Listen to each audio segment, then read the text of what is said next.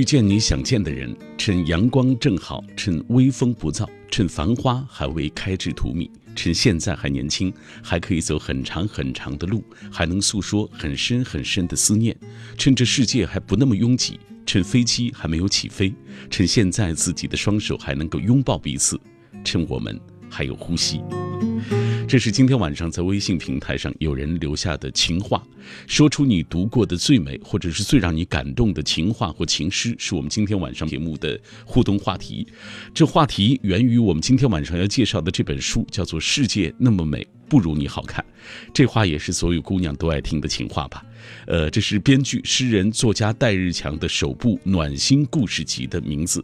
呃，这本故事集当中每一个故事都有我们青春的影子，关于少年时暗恋的美人，长大之后苦苦追求的女神。当然，他也不仅写爱情，也写他的哥们儿，写母亲。相信在这样的故事当中，总会有一个打动你的心。今天晚上我也请到了戴日强，稍后我们就请出他。在节目进行的过程当中，当然也欢迎各位来继续通过微信、微博跟我们一起分享你读过的或者是听到过的最美、最让你感动的情话或者是情诗。嗯，是一个很唯美的名字啊，唯美的一个话题。这里各位听到的就是小马。稍后我们就请出戴日强跟我们一起分享他的作品《世界那么美》。不如你好看。奔跑在水泥丛林，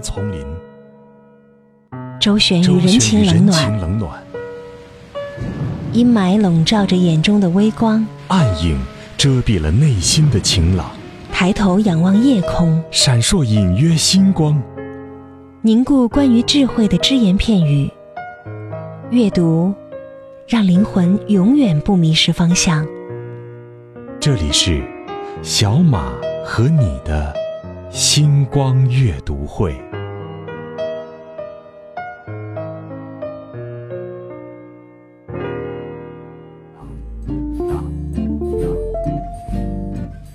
我是小马，每晚都带来一本书。我们也认识一个新朋友，今天认识的这位戴日强啊，也是一位这两年突然之间我们看到他的作品在朋友圈当中都被疯狂的转发啊，又是一个。新锐的写作者走进了我们的直播室当中，有请戴日强。你好，戴日强。Hello，我主持人好。Hello，大家好，我是戴日强。嗯，因为名字比较容易让人遐想，所以大家可以叫我阿强好了。阿强好。呃，那我们就请出阿强，跟我们一起来分享他的这部最新的作品，叫做《世界那么美，不如你好看》啊。刚才我说了，阿强是这两年好像。冒出来的一个新的写作者啊，其实这两年文坛冒出了很多年轻的写作者，而且势头很猛啊。这些写作者大都是从豆瓣啊、简书啊、这样片刻等等这些写作的平台涌现出来的。呃，那阿强自己也是这样啊，你也是对对，通过这些渠道啊，那你怎么看这种作者的涌现？有人说了，这可能和这个浅阅读这个时代有关系啊，也有人说这个这给那些有志于写作的朋友提供了一个很好的平台。哎，你怎么看？呃，其实这个我还挺有发言权的，因为是这样的，就是早期我其实是写长篇，然后之前都是在网上发表，比如说之前在搜狐啊，还有在我原来公司的小说阅读网，然后我又在小说阅读网工作了六年，当了好多年主编，然后在应对了这样一个时代，也就是说，其实我一方面是这个平台的一个工作者，同时又是创作者，所以算是见证跟经历了这样一个阅读的一个转化。嗯，然后其实我我写。之前写剧本认识一个朋友，我想用他的亲身经历来做一个比喻，比较好了解为什么这个浅阅读时代是怎么为什么会变成这样子。嗯，呃，他因为写剧本说要写到酒吧戏，所以我认识这个朋友是属于经常在酒吧里面所以统统统称的叫泡妞高手。嗯，就是过 过花片叶不留这样的一个高手。然后他跟我说，以以前只就是在九十年代零零年代泡妞都经常去酒吧。因为那边把妹啊，还有认识姑娘，都是在通过这样的一个场所，就比如三里屯啊等等这些地方。那后来经过时代的变化，好像姑娘们都不再去三里屯了，他们换了另外一个地方叫漫咖啡。嗯，然后后来他们他他泡妞方向就去去了漫咖啡。当然后来后来发现。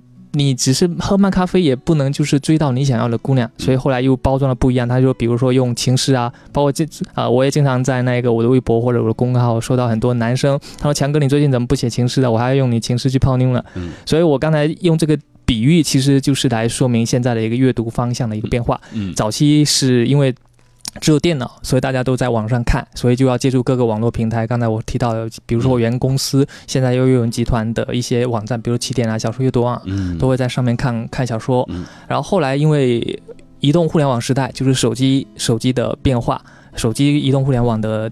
就是流行，大家都流行在手机上看。嗯。那手机上看，就因为它的屏幕也好，还有阅读时间也好，还有你拿手机还要兼顾其他事情也好，所以这一些 A P P 也好啊，还有公共微信号也好啊，它所带来的阅读感更符合时下的读者的一个口味，嗯。也是更符合时下创作者本身而言写这种刚才像啊、马老师说的这种浅阅读也好啊，嗯。或者是微创作也好，更符合这种时代潮流的发展，所以就是确实是跟这个时代的一个。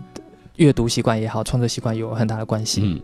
所以应该说，呃，这个这些整个这个时代的这个发展，随着比如说新媒体啊各种各样的媒体的出现，嗯。也对那些有志于写作的朋友提供了一个他们实现梦想的一个机会啊。嗯。我们看到的阿强，其实就好像是又是一个一夜之间火遍了朋友圈的名嗯。字，但其实早在大学时代，我知道阿强就喜欢写文字啊，有文学的社团啊这样的，来给大家讲一讲你对文字的这个最初的喜爱。呃，其实其实是这样的，就是呃最初也是为了泡妞才写文字啊、可以可以可以那么说。其实他早期因为就是喜欢上，其实我最早是写古诗填词，嗯因为觉得很美。那如何我喜又又暗恋一个女生，那我觉得如何去表达我的爱意？当时因为年少的时候，不是说我买什么东西买玫瑰花，我也没有那种钱，但是我觉得应该是最纯真、最美好的东西，比如说写古诗、填古词，然后给她，这样才会赢得她的芳心。所以早期的出发点是这样。当然，我写好很多古诗，填好很多古词，然后 然后递给递给前桌的姑娘，然后等了老半天，嗯，好不容易终于等等她回来一个纸条，然后上面写了三个字，我盯了好久，这三个字上面写的就是说看不懂。当然，这是出于出于最初的一个想法。然后当然到了到了后来，觉得哎，后来听说姑娘不喜欢看古诗词，因为太晦太晦涩太难懂了嗯，而一追求平仄。后来听说是现代诗。后来我到高中又写了现代诗，然后写了很多情诗，然后传在全班传递，然后约好了，哎，比如周六日啊，我们下午啊一块来讨论诗歌，谁愿意的过来呢？那后来果然真的来了好几个同学，但都是男的，就是我下我后来我也写他们的故事，比如说院长啊、老鸟啊这些人，啊然后到了大学，大学我就跟我另外一帮朋友，比如说现在也成名了，比如宋小军啊、张小岩啊，我们就一块，哎，他们说，哎，我们应该一起写小说，这样这样才能更好的追求姑娘。嗯所以我我们又一起写小说了。但是后来发现，哎，姑娘其实都不太愿意看小说，他们因为听说好的好好的姑娘都在都在影视圈里面，呃然后后来就是我们又有另外一份工作叫做 编剧，后来我们又去编剧了，后来发现编剧编剧我们遇到的姑娘都是一个模子印出来的，都长得都一样。呃，后来后来最后我们几个人选选择回归到最好的方式，就是比如说写情诗啊，写小说啊。嗯最后最后我们总结一句话，就是男人根本没有什么所谓的梦想，一切都是为了姑娘。啊，然后就是这些就是我的创作。好吧，一切都是为了姑娘啊！所以这个他的最新的这个作品集叫做《世界那么美，不如你好看》，好像也是说给姑娘的这个情话一样。对对对，就是一首情诗。是，呃，我们稍后会继续请出戴日强啊，跟他一起聊他的这部最新的作品。这样，接下下来我们先透过一个短片来了解这本书。世界那么美，不如你好看，是编剧、诗人、作家戴日强的首部暖心故事集。每个故事都有我们青春的影子，在充满爱与诗意的青春里，我们曾相逢，想到就心酸。这是一本鸡尾酒味道的短篇故事集，青春如酒，干了这杯如何？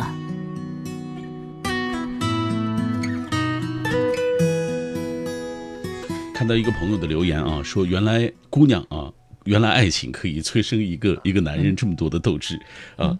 呃，对于很多男人，可能写情诗啊或者写小说是很难的事情。对于阿强来说，为了能够追求姑娘，追求他心仪的姑娘，他竟然能够这么多年一直坚持写下来文字啊。呃，这样，呃，我们刚才为大家介绍了《世界那么美，不如你好看》，这是你的第一本短篇故事集，关于自己或者是别人的爱情。嗯啊，关于一起成长的一些哥们儿啊，还有你的母亲，嗯，这些人应该说每个人，呃，成长当中都是带给我们最多欢笑和感动的人。对，给我们讲讲你写这本书的一些情况吧。啊，写了有多久？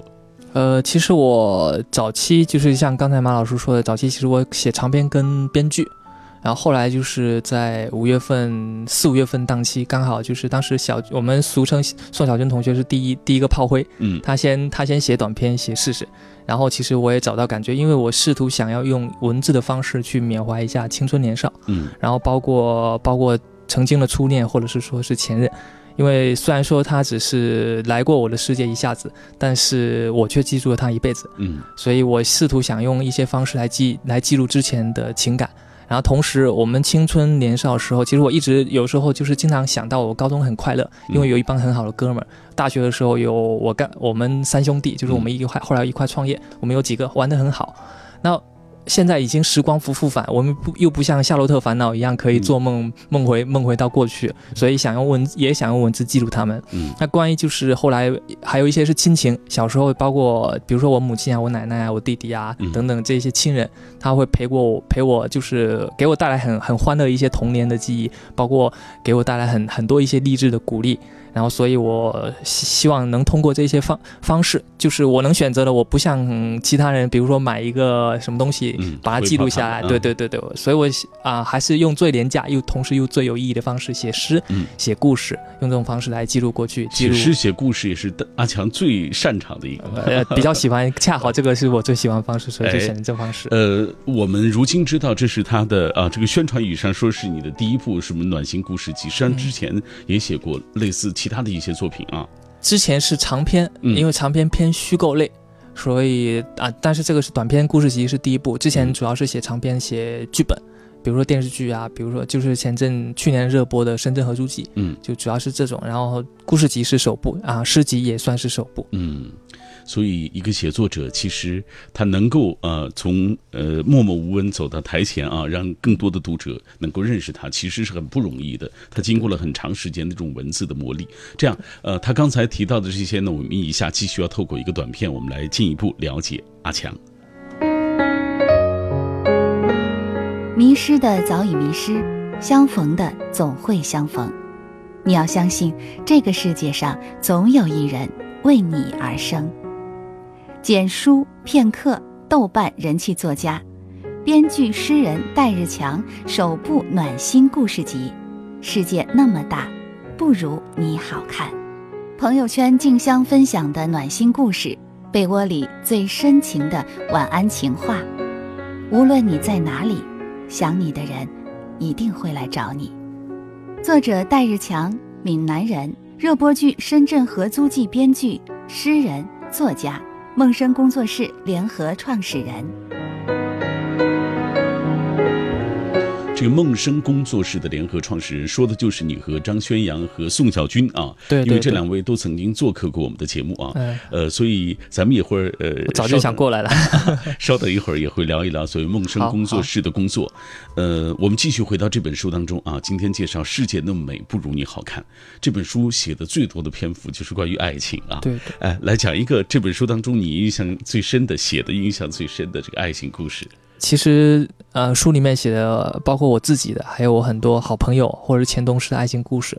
那如果非得说是印象最深的，我觉得还是关于我吧，嗯因为也记录了我一段就是算是一个暗恋或者是一段初恋的故事吧。因为当时特别纯真，就是，呃，他的一举一动都会引起你内心波澜最大的漩涡，是这种感觉。而且你只要看着他背影。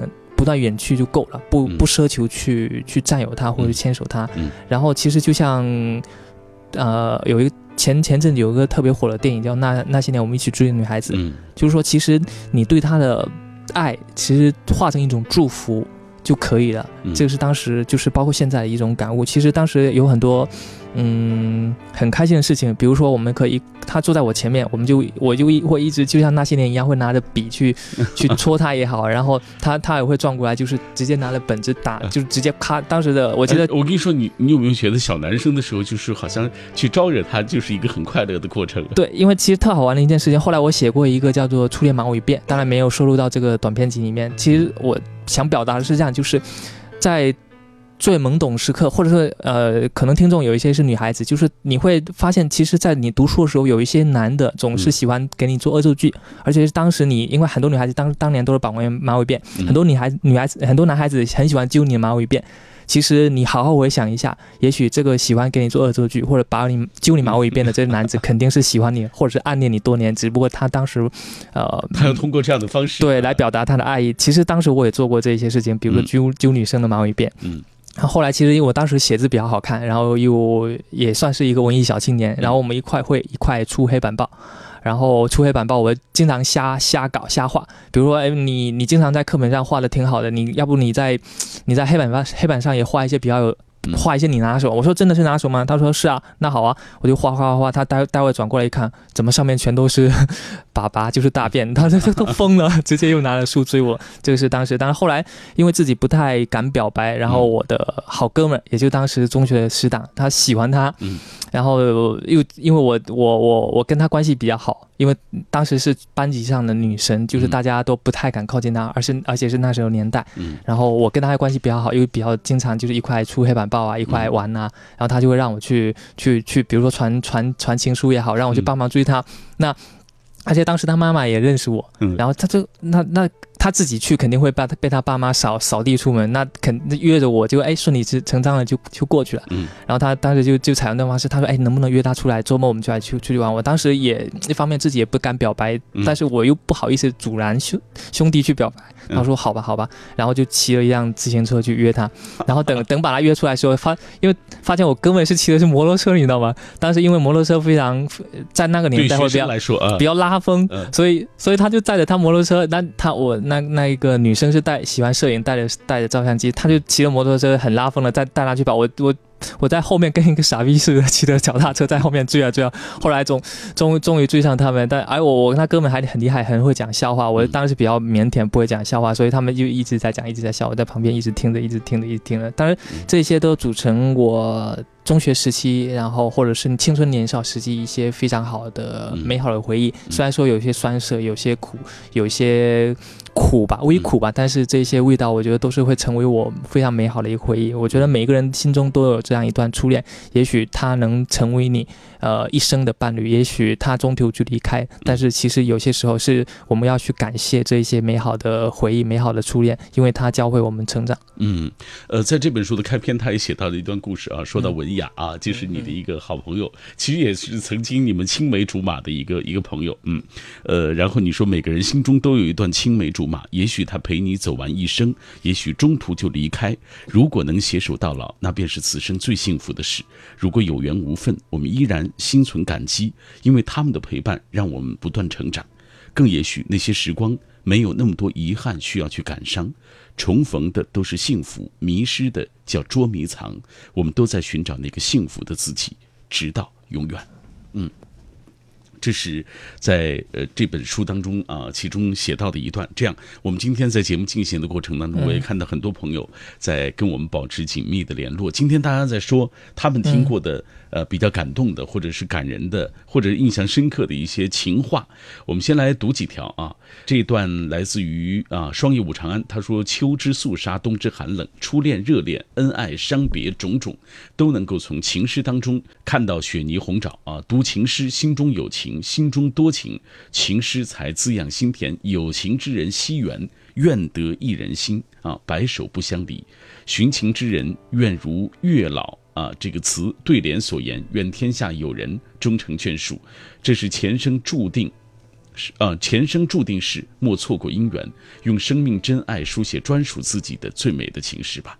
啊，还有一个朋友，呃，他喜欢的情诗是只为一人，终其一生，天涯海角唯愿君安。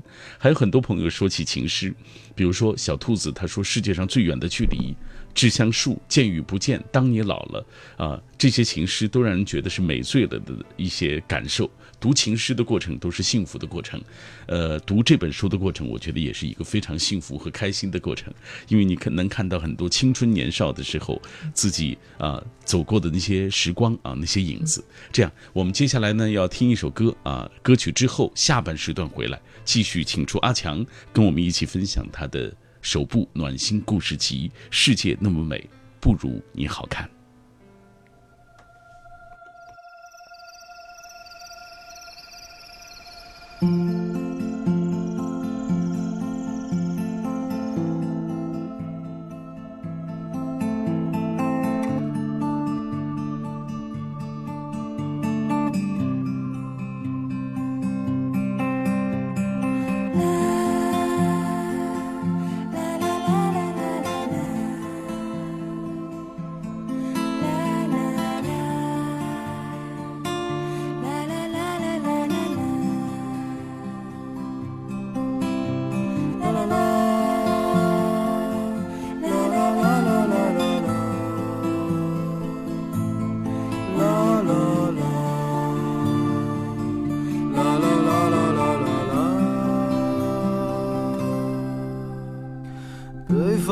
村中住着一个南方的姑娘，她总是喜欢穿着带花儿的裙子站在路旁。她的话不多，但笑起来是那么平静悠扬。她柔弱的眼神里装的是什么？是思念。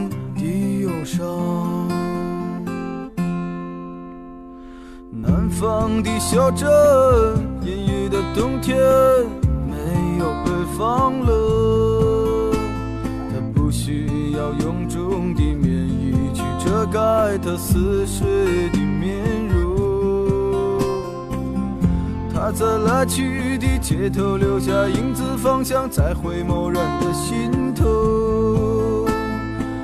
眨眼的时间，芳香已飘散，影子已不见。南方姑娘，你是否习惯北方的秋凉？南方姑娘，你是否喜欢北方人的直爽？精彩的书，听对味的话。星光阅读会，生动文字的弦外之音。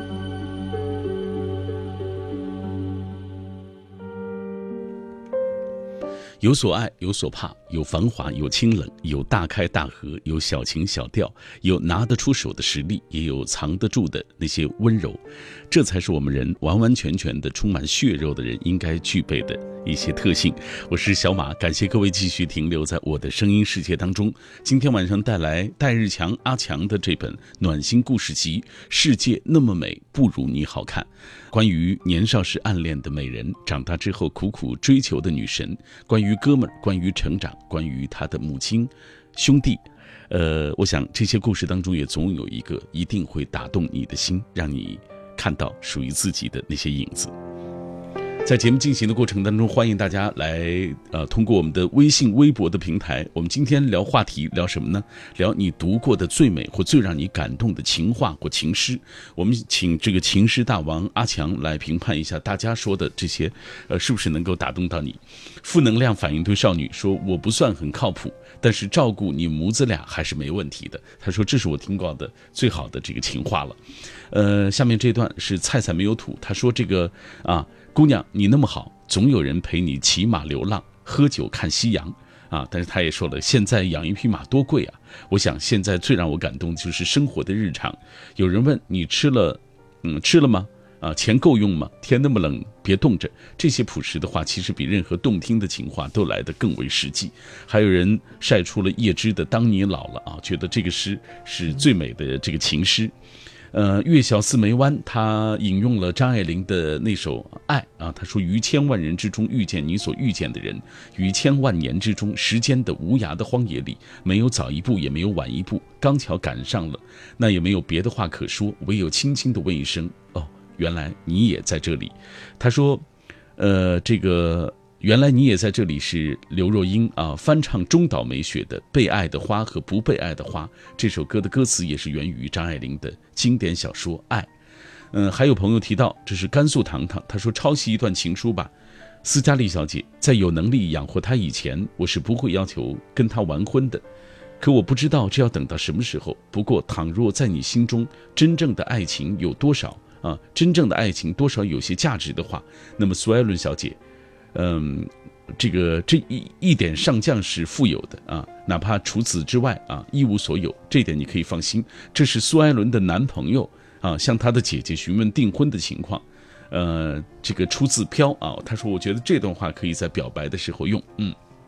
很多人都在晒自己喜欢的情话，呃。我们继续来看一看大家的留言。樱花说：“世界那么美，不如你好看。”让我想起曾经看到的一张一对老夫妇牵手漫步的照片。岁月夺走了他们的容貌，但是却改变不了彼此在对方心中的重要性。所以能够牵手一直走下去，实际上是最美好的事情。你看，大家都在晒有关于各种各样的情话。其实这本书当中啊，呃，它还包括一个所谓的情话笔记本。世界那么大，不如你好看啊。这个这个情话写的都很美，我们给大家读一条，就读这个，呃，这个开篇诗，哎，对，开篇诗，也就是世界那么美，不如你好看。说，都说世，都说这世界那么大，想带你去海边看烟花。你没来时，我嘴里藏着辣；你出现时，我心里在跑马。说很想你，会不会太浮夸？想牵你的手不放，你知道吗？还假装自己很优雅。偷偷撩起你的长发，在你耳边说一世的情话。世界那么美，不如你好看。嗯，关于写情诗这事儿，给大家讲讲吧。我觉得，因为这本书当中这个情话集当中，你写的全是情诗。呃，这情诗是写给谁的？呃，其实刚才，嗯，呃，其实。我都一样，我觉得男人都一样。为什么写诗呢？还不是因为姑娘长得很美丽吗？为什么写诗呢？还不是为了讨好你吗？其实我也是一样。呃呃，在生活过程中，或者是从从小，就是从刚才提到了，从高中时候开始，无论是写古诗也好，或者写现现代诗，呃，都是为了讨好一些姑娘。当然，啊，结果，嗯，结果会比较悲惨。最后姑娘们都说看不懂啊，或者是哎，你写这个。呃，我也不知道什么意思啊。当然，这个是慢慢的、慢慢的成长，慢慢成长，最后磨练的，呃。呃，金铜墙铁壁，所以只能是说，呃，帮助别人去写情诗。一方面自己会看到，嗯，女神也好，或者自己喜欢的姑娘会写情诗给她。那后来有很多男生想要追女生，都会在朋，呃，就是在公众号或者在微信留言给我。哎，强哥最近还写怎么不写情诗的？我还要用你的情诗去泡妞呢。然后还还有一些人买我的书的时候，还会说一句，能不能在上面写一句情诗，我要送给我的初恋。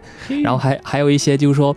呃，前阵有说到一个异地恋，然后他说是他在北，他在北京，然后她男朋友在澳洲，嗯，然后能否写一句，就是写一句情诗，就就是说在这个过程中，我就其实不断积累，有些时候是自己的，有一些时候是呃，因为因为就是各种原因，就哎融入到别人的情感之中，就写出那样的情诗，但大部分都是为了自己要去讨好姑娘，这些其实都是男人的梦想嘛。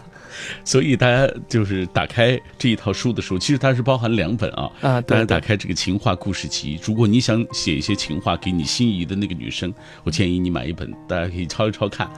而且它是一个方格本的这种，你还可以写其他的字在上面，很很管用，很管用。因为我我我有一个表弟，然后追他的学姐。然后就用我的情诗，然后我说我说效果怎么样？他说他的学姐送他回家的时候，还在他就偷亲了他一下。我说那果然是管用哦。嘿，好吧，呃，我们继续回到这本书当中，上半时段咱们说到爱情啊，这本书最多的篇幅就是关于爱情的。呃，说到一起成长的哥们儿，其实这本书当中也写了很多，比如说你写鸡腿，写这个老鸟啊，写小易啊，你给他们起的名儿都都不太好听啊，这个啊。呃，这个我很想知道，就是他们看你，看你看你给他们写的这些文字嘛，写他们的这些文字嘛，你这么损他们。呃，其实呃，陈医生不是有一首歌叫《最佳损友》嘛？其实往往是好的朋友才去损他。其实他啊，他们也都看，而且我写的时候会提前发给他们。嗯。然后之前那个叫小易，其实我给他取了一个特别不雅的外号，但这个先先不说。呃，他会他说，哎，他我写他的故事，他已经看了三遍了，每一次看都有一种想哭的感觉。虽然我在故事里面就是尽情的去去。叫黑他，然后，但是他其实他记录的其实真的是原原本本我们高中时候的那些回忆，还有比如说院长啊，然后我经常会会嘲笑他在呃高中的时候怎么样怎么样怎么样怎么样，我。就是俗称为什么叫院长，因为他人特别神经，叫神经三院院长，这是我们泉州的一个医院的名字，叫神经三院，所以叫院长。但是我们我同时我们又自黑，就是说我们觉得我们像他呃医院旗下的那一些有病的孩子，所以最后青春其实是一种病，我们都都是有病的孩子。哎，你看一起成长这些朋友，你只有在他们面前才可以损他们啊！对对对。其实包括其实后来大学，包括宋小军啊、张轩阳，其实我们也一直相互的黑来黑去。我觉得你写这个宋小军啊，写他的一张床，然后呢，我觉得这是宋小军，很多读者也把他当男神看，但是看了你这书之后，你眼中宋小军简直就是个男神经。呃，他他他是男神吗？我我怎么不知道？呃，因为可能我们的读者会重合比较多，所以我们经常也黑来黑去。其实其实本身我是我们是因为我更我们都是从大学就开始认识，所以呃。呃，当然也也带有黑的成分。其实我们平常平常虽然说有一些读者觉得他是男生，但是我在我看来，他其实是一个内心住了一个大逗逼的一个青岛男子。嗯。然后青没平时没事开玩笑，我们也会说他是一个青青岛骚包君。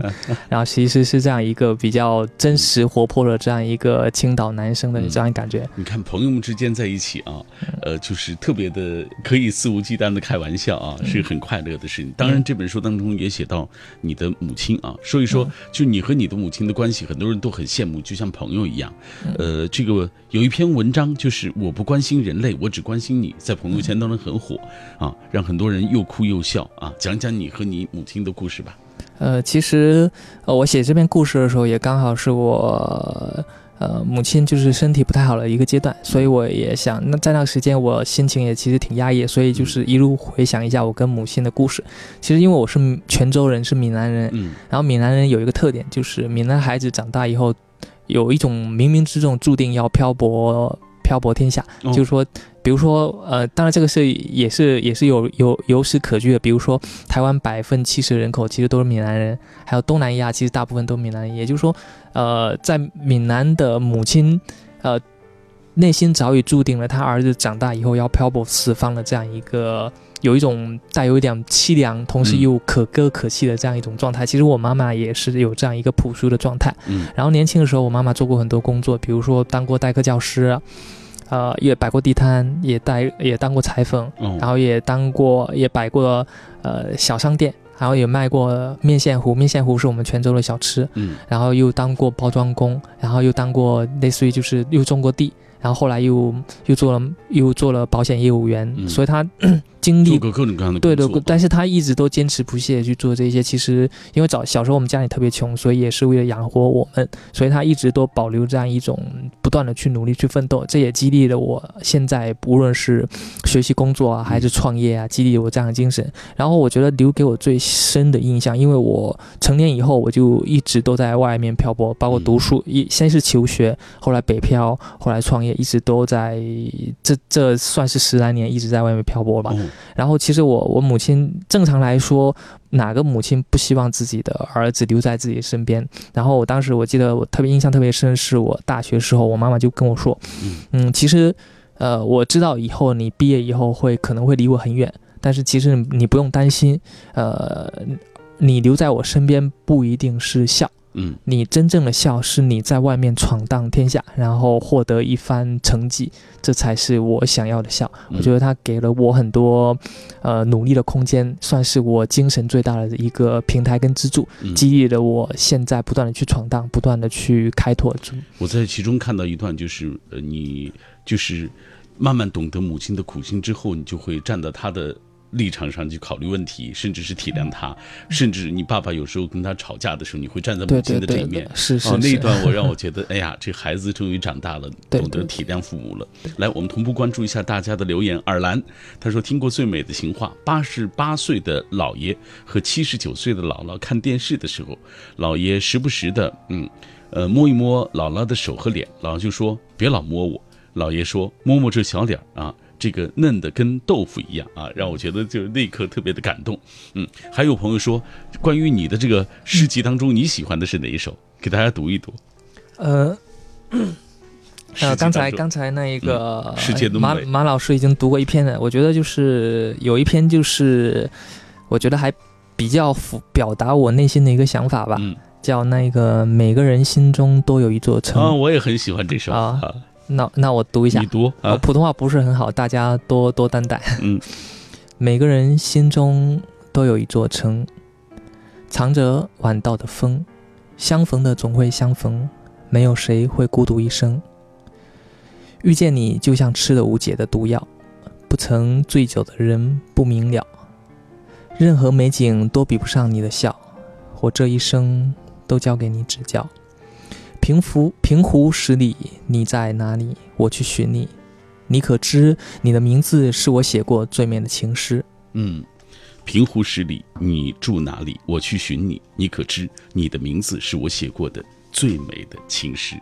来自阿强，他的这首诗啊，每个人心中都有一座城。世界那么美，不如你好看。这是所有姑娘们都爱听的情话，那就把这世上最美的情话讲给你听。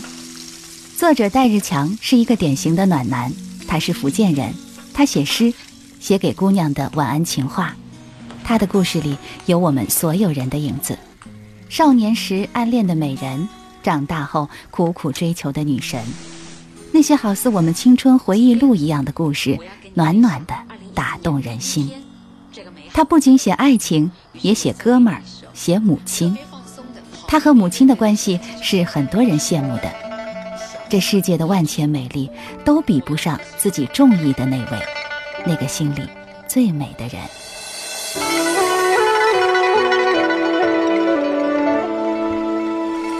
今天我们介绍的就是来自于阿强的《世界那么美，不如你好看》。有朋友已经在问这本书现在目前在哪里有售？呃，因为刚刚上市，所以目前在当当、京东、淘宝应该都能买得到。嗯，然后那一个，或者是关注我的公共号“带阿强”，里面也能通过微商，就直接上面菜单栏能点击到签签名版。嗯，呃，谢谢大家支持。哎，也有朋友说了，我就觉得宋小军是我心里男神，因为他的文字很用心，也很用力。哈 其实我正常来说，我们三一直读者多说，其实我才是颜值担当。好吧，的确，我觉得是你的确是颜值担当啊。谢谢谢谢。反正大家也看不到。来，我们继续进入这本书当中。你看，如今出了书，写了诗，还做编剧，感觉是全方位发展了啊。呃，这几样当中哪种在你看来是最难，哪种最容易？啊、我觉得三方面都挺不容易的，嗯但是如果算起来，其实是写诗最难。但是，呃，我指的是从意境上，嗯，但如果从工作量上来说，呃，编剧会最难，这是两种方法，两种方式。为什么？就是其实写诗跟写文更像一匹野马一样，嗯然后我们可以无拘无无拘无束的奔跑嗯，更自由、更开开开开阔，嗯就像孩子一样追求比远方更远的草原。是，对，然后但是编剧更像圈马一样，所谓圈马就是把你框在一个框框里面，比如说框在一个院子里呀，或者框在一个固定的场所里面，让你按规则按规则去创作。嗯然后比如说要追求接地气啊，又要追求场景化，又要买包服啊，然后同时要几分钟抖一个笑点啊，嗯同时要追求一个悬念感跟后面的一个高潮点，所以很多的条条框框去束缚住你，嗯但是各有各的一个束缚。就比如说野马，你虽然说爱着一匹野马，但是你心中没有哪有那么多草原去供它成长，没错。所以所以各有各的难处。但是对于对我来说，还是写诗最难，因为一直想讨好姑娘，但是姑娘们都看不太懂。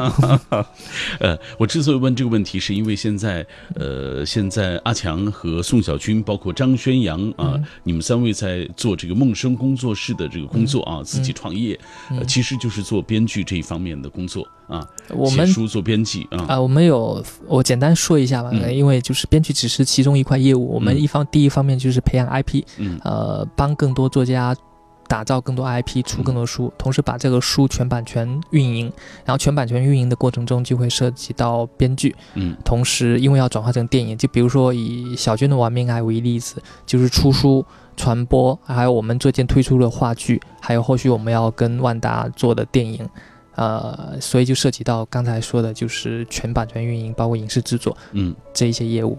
嗯好，呃，那我们今天为大家介绍的这本书的情况已经要接近尾声了啊。如今嗯这本书已经正式和读者要见面了。嗯你对自己这部作品有什么样的就是期待吗？作者总是希望自己作品能够被更多的人读到。啊，我希望就是能帮助到更多的男生，呃，追通过对，因为男人目的都一样，呃，通过我这本诗集，或者是通过我的暖心故事追到心仪的姑娘，同时也希望能陪着无数个无眠的姑娘度过无数个晚安的夜晚，然后把这些情话说给他们听，嗯陪他们到雨停，陪他们到天明。嗯，啊，其实这是我的期待。哎，那你想，就是希望这本书通过这样的本书，别人认识一个怎样的一个你？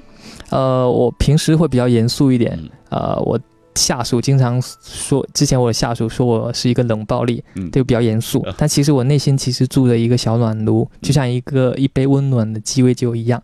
所以，呃，我这杯鸡尾酒，或者是我我自己，其实我的味道会有点欢乐，有点毒。然后希望大家尝了以后，呃，品一下不一样的我，嗯啊、喝那么多鸡汤，干了我这杯鸡尾酒如何？嗯，好，品味书香。我们今天啊为大家介绍的这本书就是来自于戴日强的作品《世界那么美，不如你好看》。呃，到这里关于这本书的情况已经全部结束了。谢谢阿强，啊、客谢谢。主持人，谢谢各位听众。It's been a long time since I walked through this old town. Oh, how the memories start to flow. And there's the old movie house, they finally close it down. You could find me there every Friday night, 20 years ago. “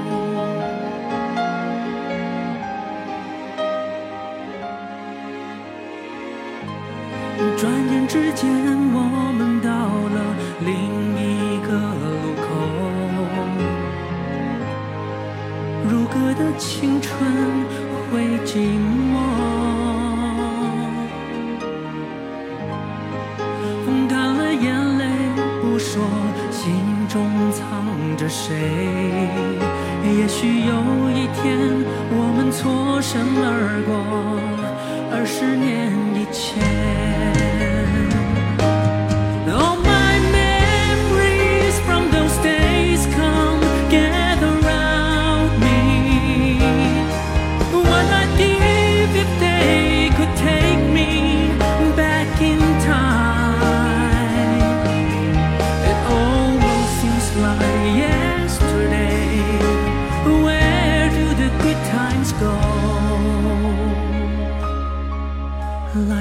So much easier 20 years ago. “